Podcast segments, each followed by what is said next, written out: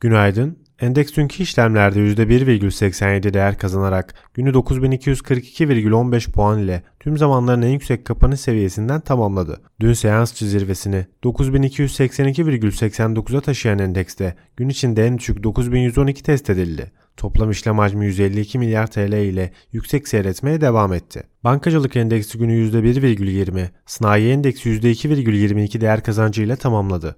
Endekste Bimaş, Sasa, Tüpraş, Akbank, Hektaş puan bazlı en çok katkıyı sağlarken Ford Oto, İş C T R, Ülker, İşmen, T S K B endeksi baskılayan tarafta yer aldı. BIST yüz endeksinde dünkü işlemlerde, bu haftadaki işlemlerde direnç olarak çalışan dokuz bin iki yüz yukarı yönde aşıldı. Tarihi zirvesini dokuz bin iki yüz seksen iki virgül seksen dokuza taşıyan endekste yeni güne yukarı yönde başlamasını beklemekteyiz. Endeks yukarı yönlü olarak T L bazlı zirve dokuz bin üç yüz elli ve dokuz bin dört yüz seviyeleri direnç olarak takip edilebilir. Olası geri çekilmelerde dokuz bin iki yüz ve dokuz bin yüz destek olarak izlenebilir. Endekse geçtiğimiz haftanın tepe seviyesi olan dokuz bin kırk beş üzerindeki kapanışlar kısa vadeli pozitif görünümün bozulmaması açısından önem arz etmektedir. Teknik takip listemizde bugün Akbank, Borusan, Cimsa, Odaş, Pegasus ve Şok marketler yer alıyor. Bugün küresel piyasalarda Fed üyelerinden gelecek açıklamalar izlenecek. Veri gündemi tarafında ise A B D'de üfe verileriyle inşaat sektörüne ilişkin veriler ve İngiltere'de perakende satışlar takip edilecek. Yurt içinde ise bugün Türkiye Cumhuriyeti Merkez Bankası tarafından yayımlanacak piyasa katılımcıları anketiyle konut fiyat endeksi verileri izlenecek. Herkese bol kazançlı bir gün dileriz.